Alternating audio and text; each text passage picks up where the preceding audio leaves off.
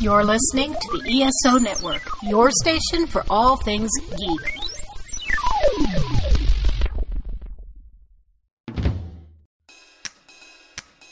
Hey, hey, we're Monkeeing Around, a podcast about the Monkees. I'm Veronica Dashel, I'm Elaine Swetman. And I'm Charles Kelso. and we're too busy monkeying around to put anybody down. Welcome back to Monkeeing Around and our bonus episode. Our first bonus episode. Yeah, Yeah. very exciting.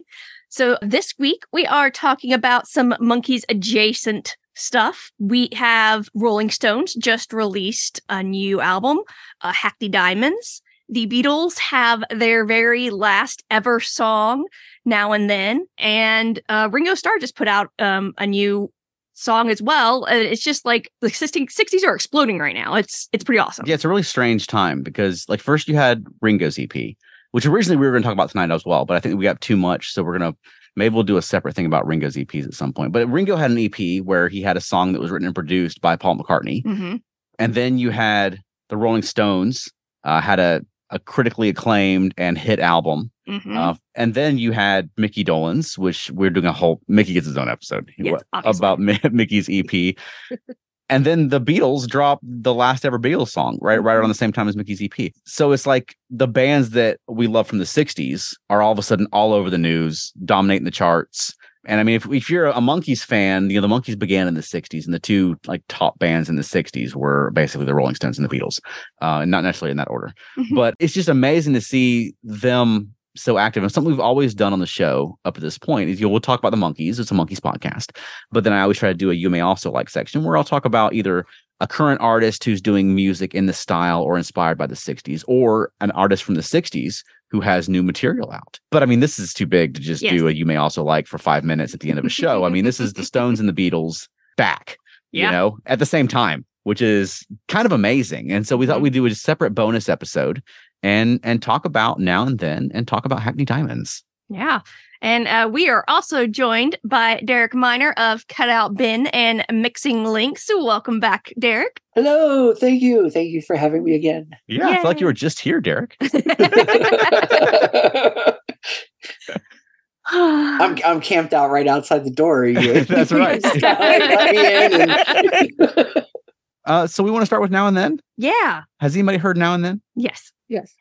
i hope so it's gonna be a boring talk Uh, yeah i mean now and then it's, it's, it was a strange experience listening to it for me because the demo has been out there in the wild hmm for years, decades.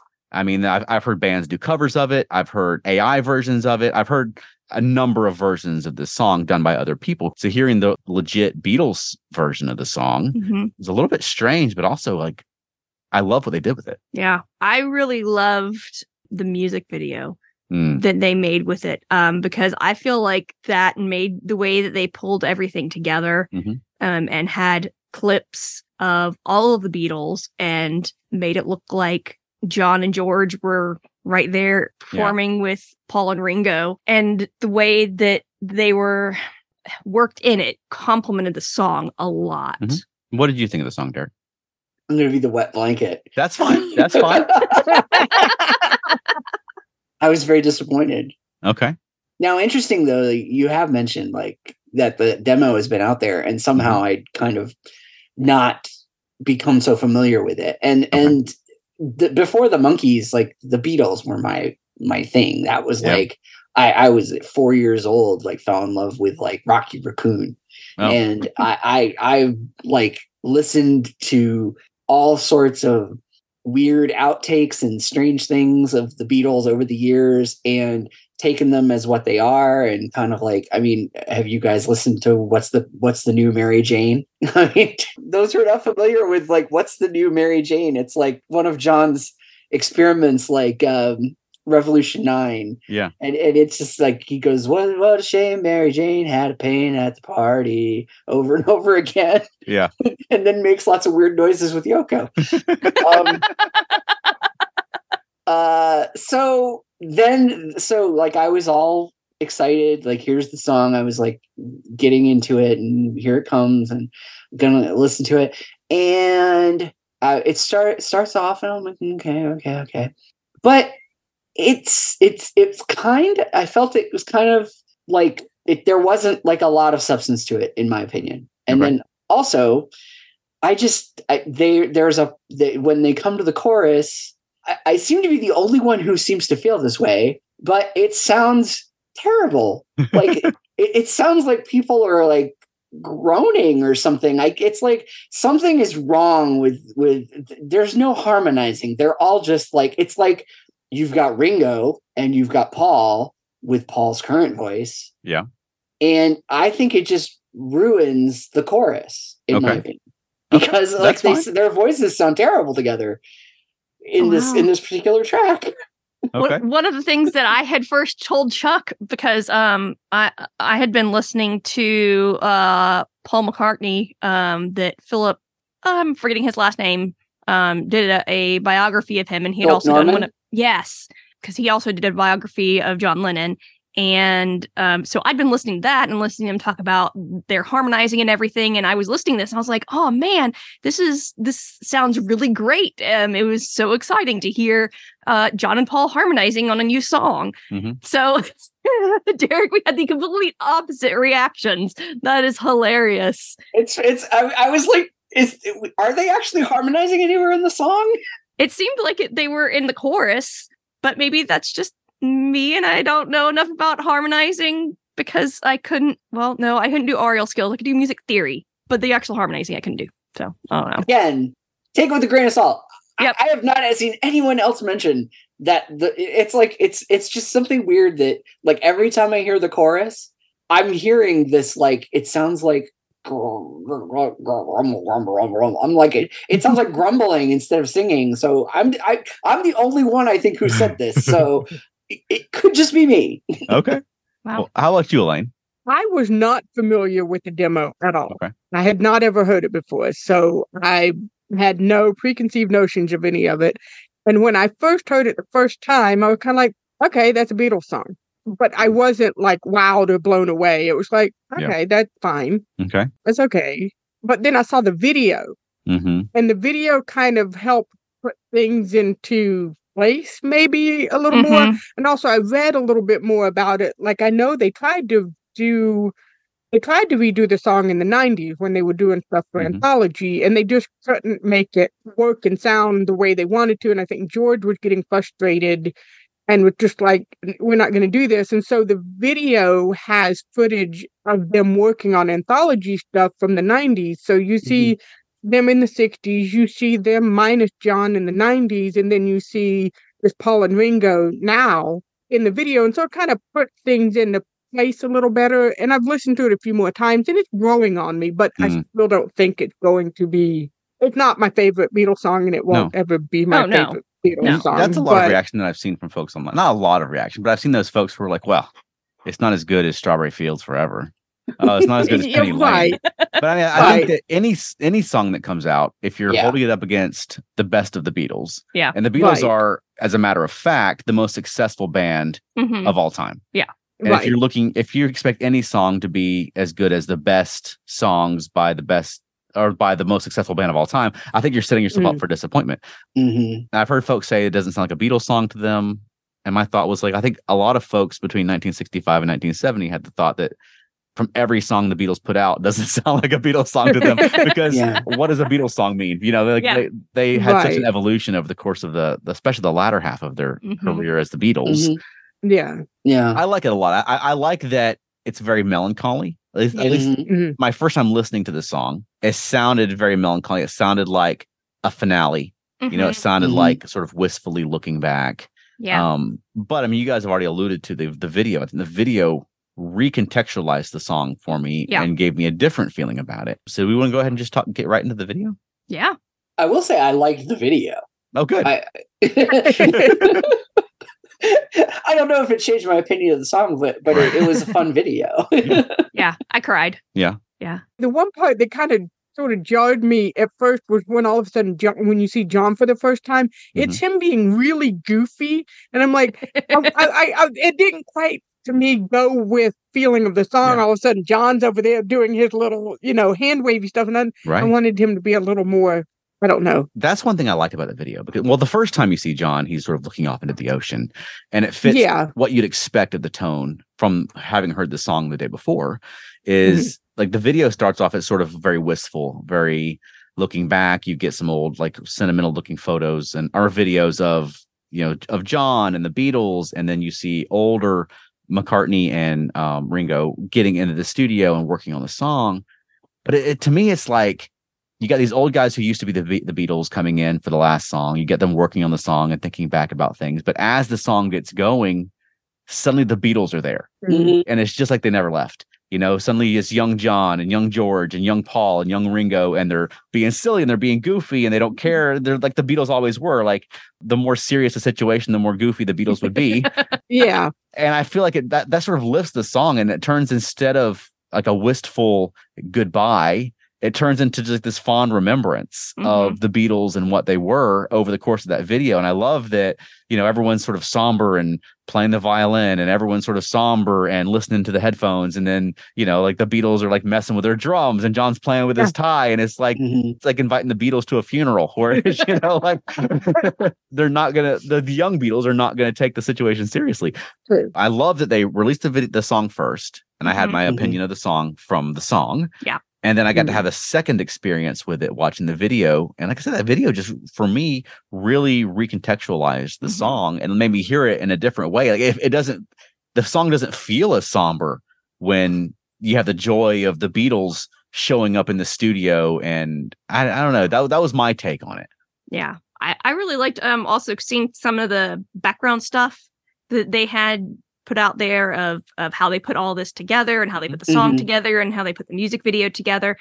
And um the orchestra that they used did not know that this was a Beatles song. Yeah. They were Because every one of them is going to text their friends yeah. and their friends are going to like if you found out that you're working on the last Beatles song, you're 100% telling your friends. You're telling somebody who's going to spill the beans. they knew they thought it was a Paul McCartney song. Right. Which is exciting in and of itself. Yeah, and you might tell yeah. your friends I'm working Yeah. on a McCartney track, but that's not going to turn into headline news. No. Whereas if you tell your best friend Jimmy that you're working on the last Beatles track and he tells his friends and suddenly it's on CNN. Yep. You know? Yeah.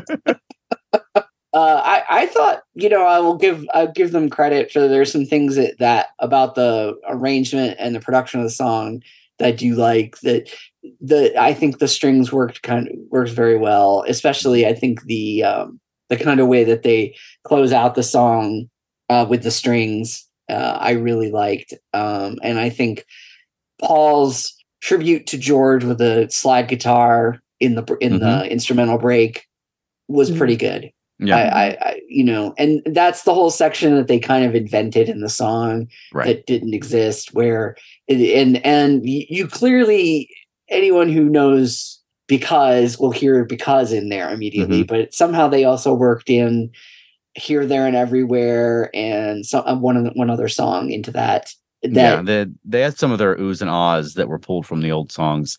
And then Mhm. there were some elements of the demo that they just cut. The, Yeah. There's a whole section of the demo where John's like, I don't want to lose you. oh, no, no, no. Yeah. But it sounds kind of incomplete. And they Yeah. just trimmed that, which some fans are mad about because oftentimes when you hear a Beatles song, you hadn't previously heard the demo. You know, you hear the final product first and then you go back to the Yeah. demo and not listen to the demo for 20 years and then hear the Right. final song. you know? But so everyone's got opinions. yeah, I think Peter Jackson did a great job. yes. And he had said before that he was nervous about it. He's never done a music video before, which I say, you know, not not bad for a first try. Good job. I mean, he says he's not done a music video, but I mean, he like re-edited all of that. yeah, but that's not a, but that's not a music video though, where you have like three and a half to four minutes to tell the little narrative of the song. Um, I think Yeah. he did a great job. You can always tell when he has upscaled 60s footage Mhm. because no one has any pores. That's one of the things they do is they they do the um the the film grain removal and Yeah. the film grain removal sort of reads your pores. So if you watch Get Back or you watch this, like the they have super smooth skin. The young Beatles do, which is fine. Which you know I hate to if no one's ever noticed that. I'm sorry for putting that in your head. so now when you watch Get Back, you're gonna be looking for pores. Uh, I, not. I will not because I will never remember Chuck said that. That's true.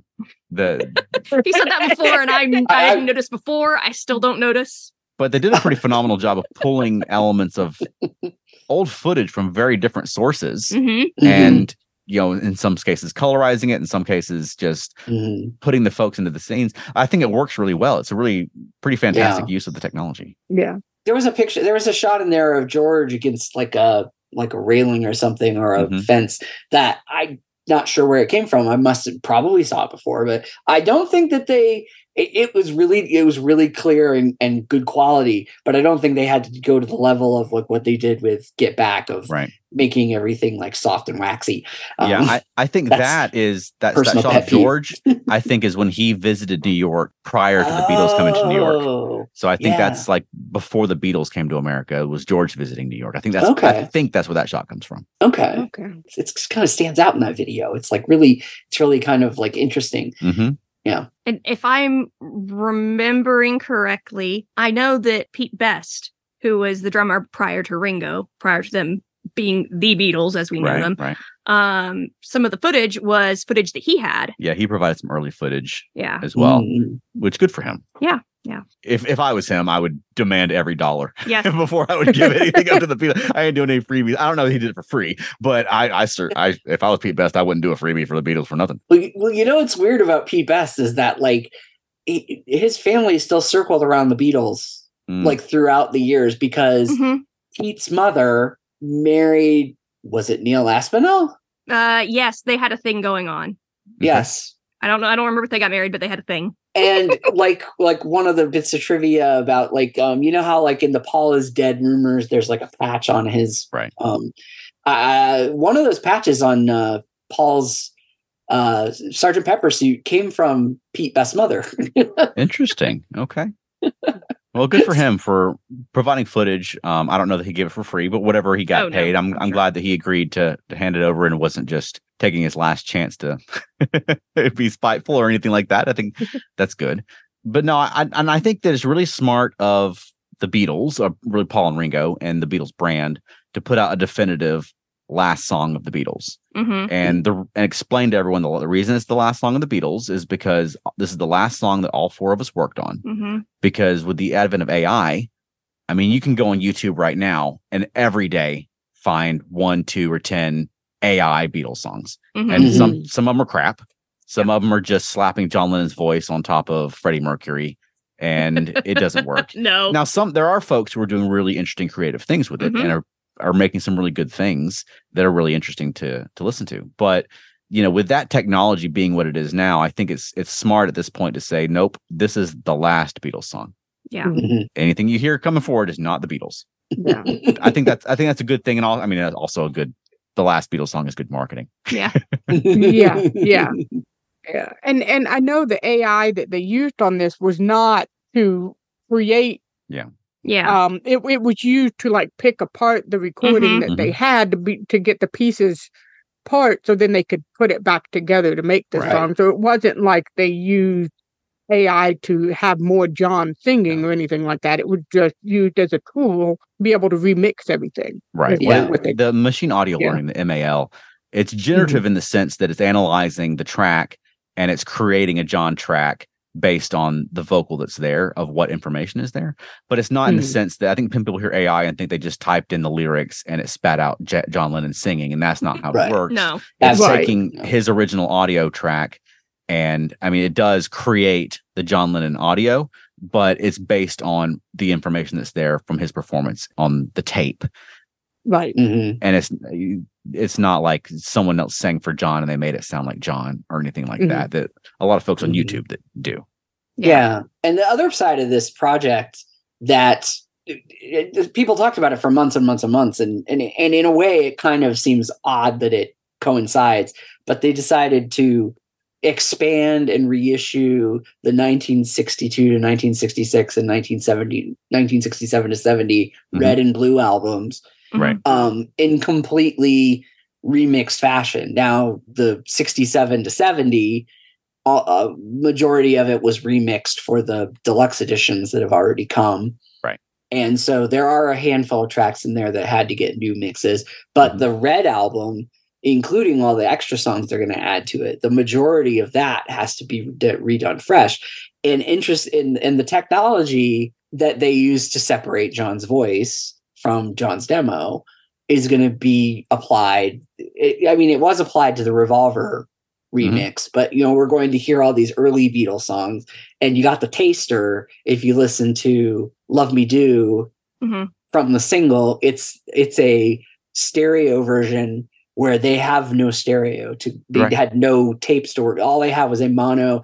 And even with this version of "Love Me Do," all they ever all they all they ever survived was like a record Mhm. for all these years they never had they lost the tape so they had to like take a vinyl record and dub that version of love me do Yeah. and and now it's been deconstructed and reassembled into a stereo version which is not perfect but pretty darn good No, it's Um, it's I interesting. I I like mono.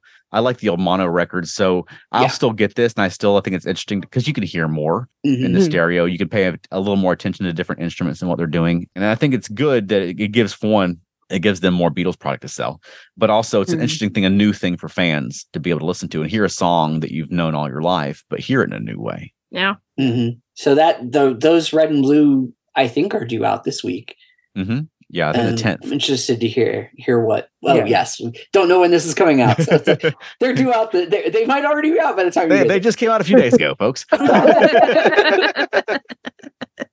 I had seen a video on Facebook of Ron McNeil at the Fab Mhm. Four show came out to do his John Lennon bit where he normally he sits at the keyboard and sings Imagine, Yeah. but he started playing now and then, and then just the beginning of it, and then went into Imagine, and I was like, that was gorgeous, and I would listen to that like over and Mhm. over again. I Absolutely. really liked the way that sounded. Yeah. live. that was just very impressive the way he made that switch seamlessly. It was Yeah. perfect. It was good and it Yeah. fits because Yeah. yeah that song also came out of John Lennon sitting at his piano. Mhm. So it makes Mhm. sense to do that and do Imagine. And there's Yeah. some Yeah. some really good bands that have done their own versions of uh, Now and Then, and a few of them came out. They released it before the Beatles version, so they can go ahead and get it out there. Just want to give a shout out to Apple Jam and Super8, and then this guy named Dreamer Jazz on YouTube who did. i was gonna bring that up Yes, he did a night like early '60s Beatles version. But all three of those, if you look up Dreamer Jazz on YouTube or um, Apple Jam, which is on Spotify or Bandcamp, I think, and then Super8 on Bandcamp, they all have some really interesting interpretations. My favorite of the three is Apple Jam. i'll have to check that out Check them out because there are some cool versions of Now and Then. I love that. I mean, this song is going to continue to inspire creativity, either by people who love it or people who hate it. Whatever the case may be, it'll inspire people to be creative and to create, and that's something that the Beatles have always done, and it'll continue to do. Yeah, that's true Yep. We're going to take an intermission. We'll be back in a few minutes. Don't go away. Don't change that channel. What he means to say is, we'll be right back after the commercial.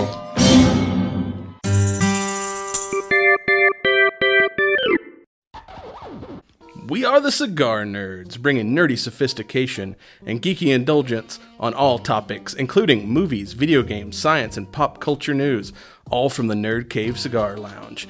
Find us on iTunes, Stitchers, Google Play, and wherever fine podcasts are found, including ESONetwork.com and CigarNerdPodcast.com. So fire up a cigar, it's time to get nerdy. Hey, hey everyone, this is Monkey from the YouTube channel Cutout Bin, and I need your help.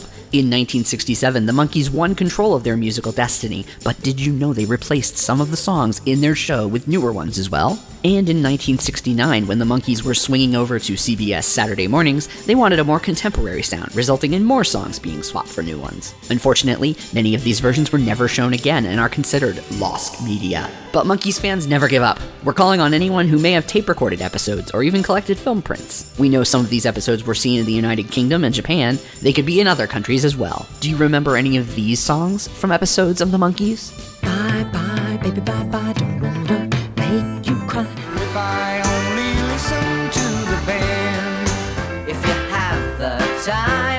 You keep me in mind?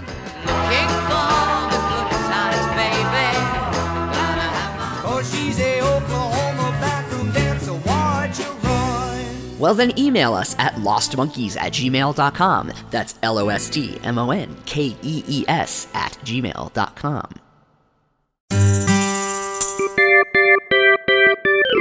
All right, Hackney Diamonds, Rolling Stones. Yeah, I want to talk about the Stones. Yeah. I feel like I kind of compelled you guys to listen to Hackney Diamonds so we can talk about it.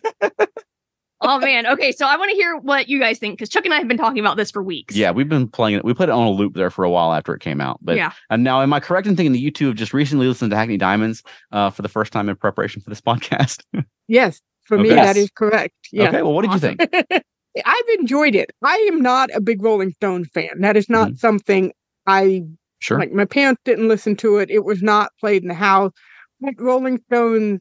I mean, I know their hits, but what I remembered of the Rolling Stones as a kid was some of the cheesy videos that would come out on MTV with them wearing the sailor outfits, and I'm like, Oh, don't don't remember doing? '80s Rolling Stones. I, well, but that was because I'm an 80s kid and I watched MTV. That was the Stones for the longest time was that to me. And so I didn't ever go back Skip dirty and work. pick it up. Do yourself a and, favor. and, you know, this may be the first time I've ever bought a Rolling Stones album. okay, and did you like it? life.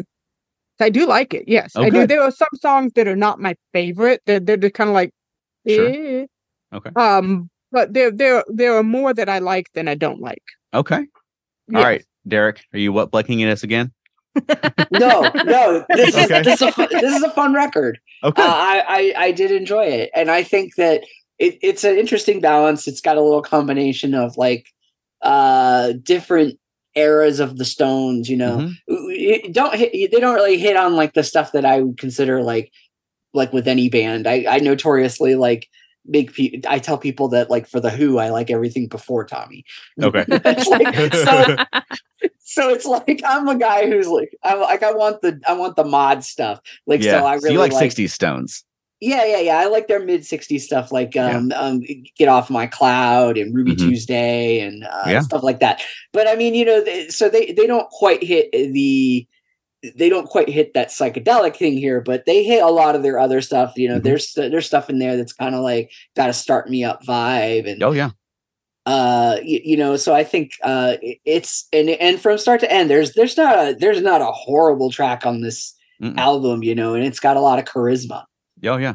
And I mean, for the large part of this album, what they're really going for is 70 Stones. That sort of Yeah. sticky fingers Yeah. to some girls era 70 Stones. But um, there's a lot of stuff on this that really has roots going back to the 60s. Mhm. I like 70 Stones a lot. I really like 60 Stones. The first one that jumped out at me was the first single that came off this album, uh, which Mhm. is Angry.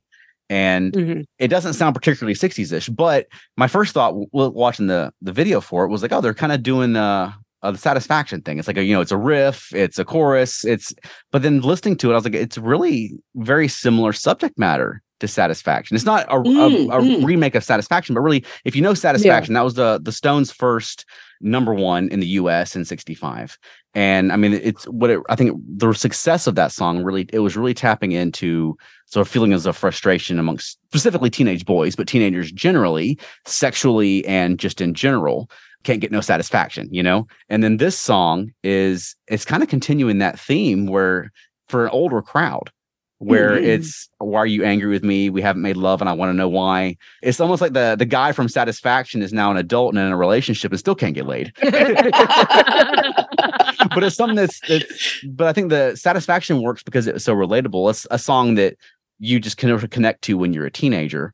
But I think this Mhm. works uh, very similarly for for adults. You know, I'm not the same age as the Stones, but I think anyone who's been in a relationship and has has had that at some point has said, "Are you mad at me? What's wrong?" Because you're not getting from Mhm. your partner what you're looking for. And I think that I thought it was very clever to lead off the lead single is sort of they're not replicating satisfaction, but it's sort of replicating what worked about satisfaction for me. Mhm. Yeah. I also really love because the first time I heard it was with the music video. You're right. So Yeah. um I was watching it and it was this hot chick in skimpy clothes sitting on the back of a car um that was dry getting driven through LA and Yeah. just waving around. But then all these billboards are the Stones from across the ages. Mhm. um and it looks like they're singing this song and playing with this song the way that they put everything together. And AI, I'm sure AI'd it at some point to to to change what they were saying or the tempo of what they were playing, but it worked so well. Mhm. It worked so well. Yeah. yeah I thought it was a cool video. It, it sort of avoided having the 80 year old Stones in the video until the Mhm. end. Because I mean, Mick's voice sounds like Mick's voice, and the Yeah. Stones, the music sounds like the Stones. And so it has that Mhm. timeless feel to it. Like the Stones just appeared again. And Yeah. uh, you know, I think the video worked really well in that respect. Yeah. I haven't seen the video, so I, I need to go check that out. You should check it out. It's a fun video. It's I mean, it's a rock and roll video with uh, a hot chick in a sports car. Yeah. Yeah. You know, it's But the fun part is like what Veronica was describing with all the the billboards. Mhm. It's kind of like come to life. It's all their all their old album covers and advertisements, and they Yeah. they they turn into motion. And it's like so they've brought all those different eras of the Stones into this one video, and it and it fits really well. You know, it's a lot, it is it's kind of fun to see all that. Mhm. But then you know if you're if you're just like a, a, a young guy, you can watch Sydney Sweeney on the back of a sports car. O- older guys can too, Derek. That's true. That's true. But no, and then, then they followed that single up with "Sweet Sounds of Heaven," hmm which for me is up there with anything the Stones have ever done. I think it's a fantastic song, and it's smartly placed on the album. Mhm. The album opens with "Angry," and then "Sweet Sounds of Heaven" basically closes the album. You have um something after that, but I mean, it's, it's really it's really the finale of the album. Mhm. Mhm. But I mean, I think that this should be a Grammy t- contender And I think that they should be performing it at the Grammy. I think the Stones with Lady Gaga and Stevie Wonder should be on the Grammy. Mhm. I think this is that that level of a song. hmm Yeah. Well, I remember when we were listening to it on the way back home from Athens, hmm and I was in the back seat, and so I was just kind of like, you know, Chilling. in the ride, just kind of like chilling. But I do remember when that song came on, I looked around at the console because I was like, okay, what's the name of that one? Because it was like it caught my ear Yeah. enough to be like, okay, I want to know the name of that song. There were a couple. There were a couple songs. There were like two or three songs when we were listening to it that I was like, okay, I need to hear that one again when I get home and I have the Yeah. CD. Um, and that was that was that was one of them. And did you like it? I did. Yes, I really like that song. I also like um "Mess It Up." I don't know that one. Just, just Mess it up. We'll get to mess I it up. "Mess It Up." Uh, well, what, Derek, before we get to mess it up, what did you think of "Sweet Sounds of Heaven"? Uh, it's not the type of song by the Stones that I usually go for, but I mean, Yeah. I definitely can see what the strengths of it and what Mhm. And, and and by all means, like like you say, uh, having it like it just screams to have that treatment, like you've talked about, Yeah. to have it Mm. done at the Grammys. I mean, it's it is like a suc- a worthy successor to something like you can't always get what you want. Yeah, and I Mm. mean, sort of the finale of "Let It Bleed" was "You Can't Always Get What You Want," and then I mean, of "Beggar's Banquet." Those are the last two '60s albums. Um, "Beggar's Banquet" had "Salt of the Earth," and I mean, though though both of those songs, they they're both very sort of gospel inspired, big Mhm. numbers, and I think it's it's smart to sort of almost resolve this album that way. Mhm. But Elaine, you mentioned "Mess It Up," and "Mess It Up" is a song that it's it's really it's not really in the '60s vein. It's really more of like a, a "Miss You" or uh, "Start Me Up." But like a lot of times, Veronica and I'll be riding around in the car, and we'll have the radio sort of turned sort of half volumes or we're talking and stuff. But if "Mess It Up" comes on, it's like, oh, "Mess It Up's on," and we'll turn it up. Like Yep. whatever we're talking about can wait till after "Mess It Up." 'Cause that- That's just a I love that song. Yeah. that's a song that like you involuntarily dance to. yes. Yeah, yeah. And I would- that that was one I was like, okay, what's the name of that one? Okay, I need to remember that one. I like that one a lot. Yeah. So yeah.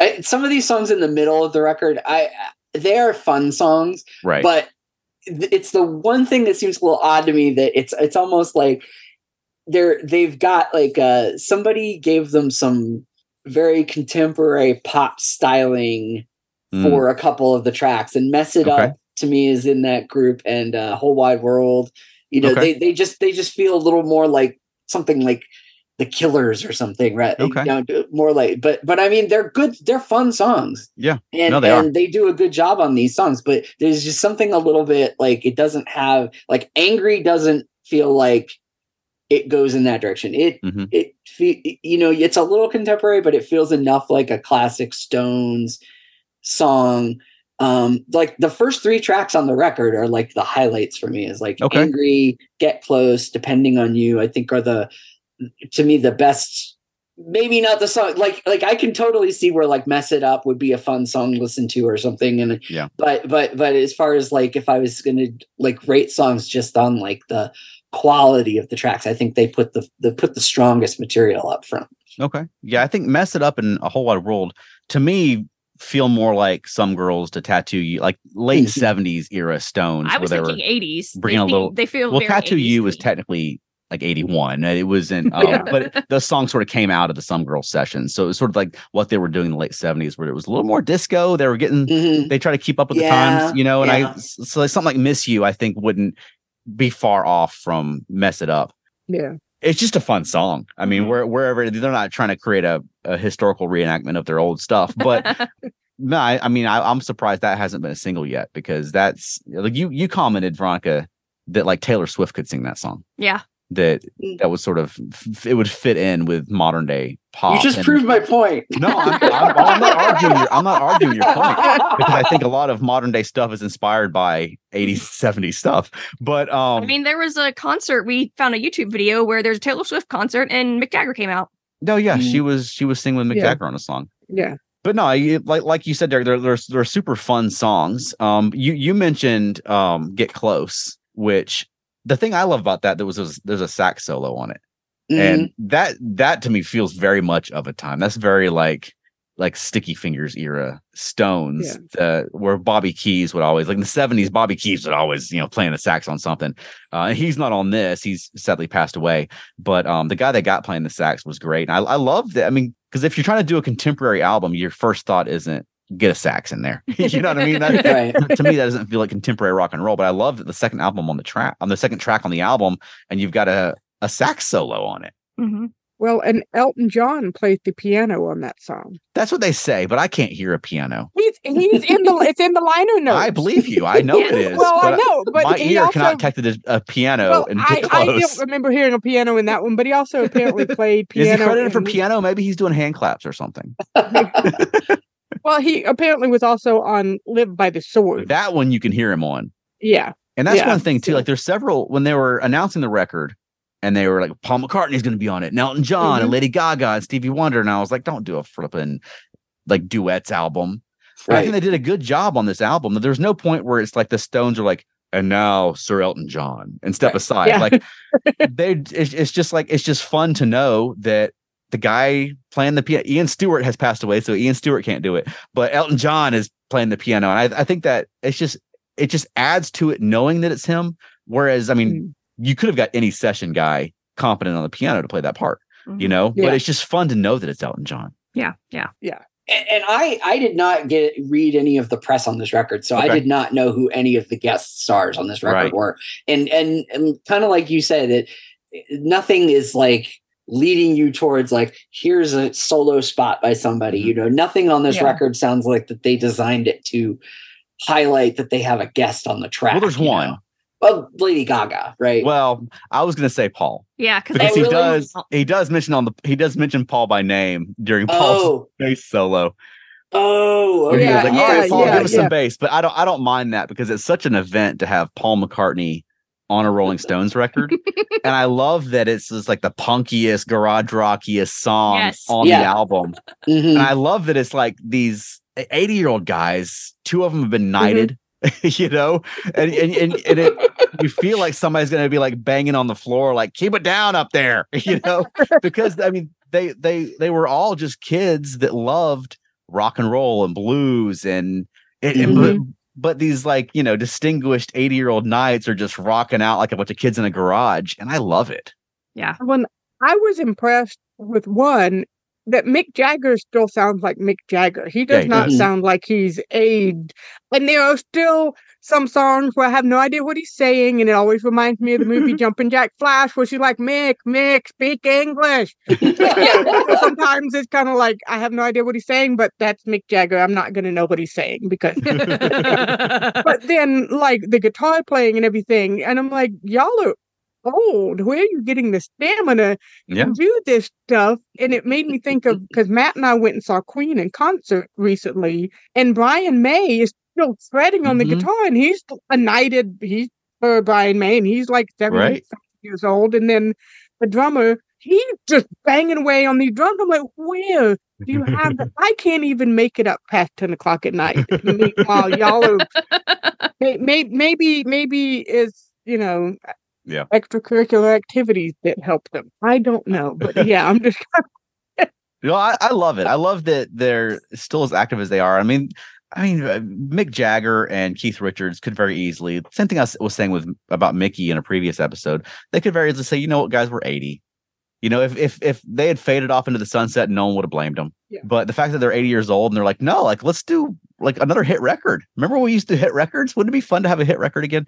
And they just brought their material and they got um the, the producer and they just went for it. And I I love it. I mean, they um they did their first club gig and I don't know how long for Yeah. the launch of this record. And they had Lady Gaga there and Mhm. it's fun to watch these videos of them just up on stage just doing their thing at 80 years old. I mean, I'm 42 and I'd love to think that I've got, you know, another 38 years of being an active, interesting person doing Mhm. you know, like there's a I think we have like a societal expectation that like you turn 65 and they just put you on an iceberg and float you out to sea, you know. Well, I think that's been going up, uh, you know, since Yeah. life expectancies have gone on. You know, Right. they, they always say like fifty is the new forty or whatever. It is. Yeah. And Elaine was talking a minute ago about how Mick Jagger's voice has held up. I've I've because Micky's voice has held up as well. And I've noticed that the performers from that era who tended to have higher pitched voices naturally, they tend to their voices tended to hold up better. Okay. Is what I've Yeah. observed. Well, I think people just age in different ways too. Yeah. Too. And I don't want to bag on anybody. Like, like we always comment when when a like Mick Jagger sounds basically the same for the last 30 years. Mhm. But I mean, some folks they have the the natural older voice And sometimes it is, sounds better. It's better. Yeah, Yeah. that's what I was Yeah, gonna yeah, say. I yeah. mean, Peter Tork springs to mind. I think Mhm. Peter Tork's got Oh yeah, voice got better and better as he aged. I think some of his best vocal performances were on Good Times. yeah. yeah. Like Bill Mumy is that way. From he's in Action Mm. Skulls now, but he's got he developed like a really cool like old guy voice that just is it's just got such a resonance to it. So I mean, when we comment on someone like Mick Jagger who has a very youthful, still sounding voice, it's not to criticize other people who don't, but it- people just age in different Mhm. ways. Yeah. It's just Yeah. cool Yeah. in a different way. Yeah. yeah. I mean, Mick's. I mean, he's at 80 years old, keeping up with Lady Gaga you know, Mhm. on the. Yeah. falsettos and stuff, which is pretty impressive. And I've heard some folks are already like making accusations of like, no, they're using AI to fix his voice. And then someone else replied, well, he sounds that way live too. Like, well, you can do AI live now. Like, okay, well, I mean, we're not going to camp out outside his shower and hear what he sounds like. you know, like at some point, you got to just accept that that's that's what he sounds like. Yeah. Well, I mean, I think it's I think it's like a given that they probably are using auto tune. There's some kind of there's Yeah. it, that's uh, I mean, they've been sweetening the vocals in the studio for as long as they've been recording vocals in the studio. Yes. And so there's some amount of pitch correction going on, but it's not Yes, auto tune yes, in the sense that it sounds like a robot. right. Right, right. But going back to what you were saying about like, you know, hey, let's let's go like uh, have, have a hit album. You want to go have a da- hit album? I think one thing that my opinion Okay. That you something like the Stones record, I don't think that they I don't think someone came along and said, "Hey, you know, we want to have a big like I don't think they went and said, "Let's make a hit record." Like this is going to definitely be a hit record, or try to make a hit record. I think they they they wanted to make a Rolling Stones record, and they and they did that. Kind of like the difference between something like "Hula" and "Good Times." Okay. Yeah. That like you you can't there's there's something you can't force. Right. You- and if you if you don't try to force it and it's not contrived i think that's when it works i think that's what's great about that's that works for Dolenz Sings R.E.M. it's not contrived it's just Right. something they just came up with this idea and said ah, whatever if it works it works we'll do Yeah. whatever we want to do and i think this this record with the stones sounds like they just said we'll do whatever we want to do it's not, not like so they sat around and planned and said i mean they did plan to put people on it like lady gaga and paul Right. mccartney and that helps, John. but it's not hip hop. It's not dubstep. It's not like Yeah, they're yeah, trying to like yeah. follow the trends. They're very much Yeah. doing what the Stones did and what worked for them. And I Yeah. think that that's great. And there's there's a lot. Now you mentioned Good Times. I think there's a lot of similarities between the execution of this record and with Good Times. Mhm. In both cases, I think the albums sound like they're recorded today, but that they're trying to harken back to the, the type of music that we loved from the old Mm-hmm. Yeah. records and what worked Yeah. about those old records. And I think Right. both albums are very well sequenced. Um, Mhm. like this Mhm. album, I mean, I, you guys may have streamed it, but on the the record, it goes up to the song uh, "Dreamy Skies," which is sort of the where it slows down the little country number, Mhm. and then it comes back on side two with "Mess It Up." Uh, Oh, which- okay, okay. Yeah. That makes sense. It's just sequenced really well. I wanted to comment about "Dreamy Skies" because I think the Stones have always done a really good job with country, and I think that that's Mhm. a, a really effective use of it in this in this album. Yeah, yeah, that and uh driving me too hard. Mhm. also, you know, they, they they you get that like like I said at the beginning of the variety of sounds of the Stones in this Right. record. Yeah, I like that. But sometimes you listen to a record and it sounds like you listen to the same song 13 times in a row. Yeah. Yeah. And up to and including, and I alluded to it before that like Sweet Sounds of Heaven is sort of the big finale of this record, but then they follow it with the closing, which is just Mick and Keith. Uh, I think the song was recorded on analog tape with like Keith's got a 1930s guitar and Mick's got his harmonica and just doing a cover of Rolling Stone Blues, uh, which is the song that it's the Muddy Waters song that the, the Stones name came from. Um, but in all the years they were doing, you know, blues covers, that's basically how the Stones started. Was they were doing a lot of blues covers. They never covered Rolling Stone blues. So I, I love that it's just a like a it's a throwback to their origins, but also I love that it's just the two of them and they're just covering this song, and it's just I think it's just a sweet ending to the record. Yeah. Comes brings everything full circle. Yeah. Mhm. And then you know if this ended up being their last album, then that's a, a good finale. Yeah. But they've said they they had like twenty something songs that they were working on. Oh, and good. so they've got enough, I think, to have a second LP if they want to continue on. I would love it if they did. Like when the Monkees made Good Times, I thought, oh man, they found the formula. They can just crank them out now. And Yeah. they, they didn't. That's not what the Monkees do. If something works for the Monkees, they never do it again. That's true. but the Stones, I'm hoping that they'll actually do a follow up and we could have another Stones record next year. I would love that. That's cool. Um, but yeah, I mean, this has just been a, a, a special time in music, especially for people like me who Yeah. love the music of the '60s. Um, there's just been so much of it, and uh, with such high quality stuff that's been coming out, and it's just been a lot of fun. Thank you guys for joining us to do a, a special bonus episode about it, and hopefully the folks that are listening to this will not be mad that we're not talking about the monkees this week. You know, oh, we talked a little bit about the monkees. we do. We- the monkees always work their way into the conversation, Yes. but you know, if Yeah. folks dig it, maybe we could do uh, additional bonus episodes down the line about other things that are going on. Because, like I said, we always try to include in our shows folks that are keeping that sort of 60s spirit alive in current music, but also that the artists of the 60s. There's been a bunch of them this year. The Zombies, Graham Nash, Felix Cavaliere. There's been several really good 60s artists albums that have come out this year. Yeah, I, I would love to do this again. I, I know we're all going to see the the Fab Four show next month. Maybe we could do one about that if if people are into it because I I love being able to talk about other stuff surrounding the monkees. Yeah, absolutely. All right, Derek, we, where can people find more of you on the internet? my occasional videos on uh, YouTube at Cutout Bin and uh, our mixing links, the Monkees on Disk on Facebook. And if you want to order the headquarters mixography booklet, it's back in print and you can order one from the link at mixinglinksbook.com. All right, how about you, Elaine? You can find me on Facebook at Monkeeing Around, on Twitter at Monkeeing Around. We're also on Instagram, Monkeeing Around. Email monkeeing around podcast at gmail.com. And you can also find me on Facebook at Elaine and Matt Watch TV. Awesome. How about us, Chuck? If you're in the Atlanta area, you can come see us at the Sinful Variety Show uh, on December the 9th at the Red Light Cafe. It's a variety show with burlesque, drag, and we're bringing the puppets. Uh, it's a good time. It's it's the shows. I think, it starts at nine o'clock. It's just a it's just a really fun show that we do. Um, but yeah, we'll be there and we'll be having a good time doing it. Very adult audience, so don't come. It's not a family friendly puppet show. No. It's uh puppets and people get naked kind of puppet show. And maybe the puppets too. Yes. Uh, and what else? Earth Station Trek, our podcast about Star Trek, where we go live on Thursday evenings talking about the latest Star Trek, or between Star Trek shows, we'll be talking about legacy Star Trek topics. So join us at Earth Station Trek on YouTube or on Facebook or on your favorite podcast platform. All right. Thanks for monkeeing around. Thanks for monkeeing around with us.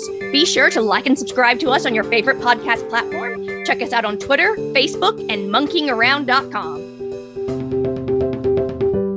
Can you, without giving away any trade secrets, tell us anything about the numbers that you're engaged on at the moment for this this uh, new album that you're working on? Oh, we've done about nine or ten, and there's a couple of strange ones, a couple of happy-go-lucky northern songs, Mhm. and uh, a couple of couple of whimsical, you know, folk medieval guitar, folk rock. Mm, have you of- have you this time um, augmented again? Used used any sort Yeah. strange lineups at all? Yeah, we've well, we've used other things that uh, aren't us, you know, Mm-hmm. quite a bit. We used the uh, Monkees on a few of the tracks. yeah, right. Yeah. But they wouldn't go along with the TV series that we had planned for them. Yeah. This has been a broadcast of the ESO Network. Be part of the crew and help support our shows by donating to our ESO Patreon or by shopping at the TeePublic store, which can all be found at www.esonetwork.com. The ESO Network, your station for all things geek.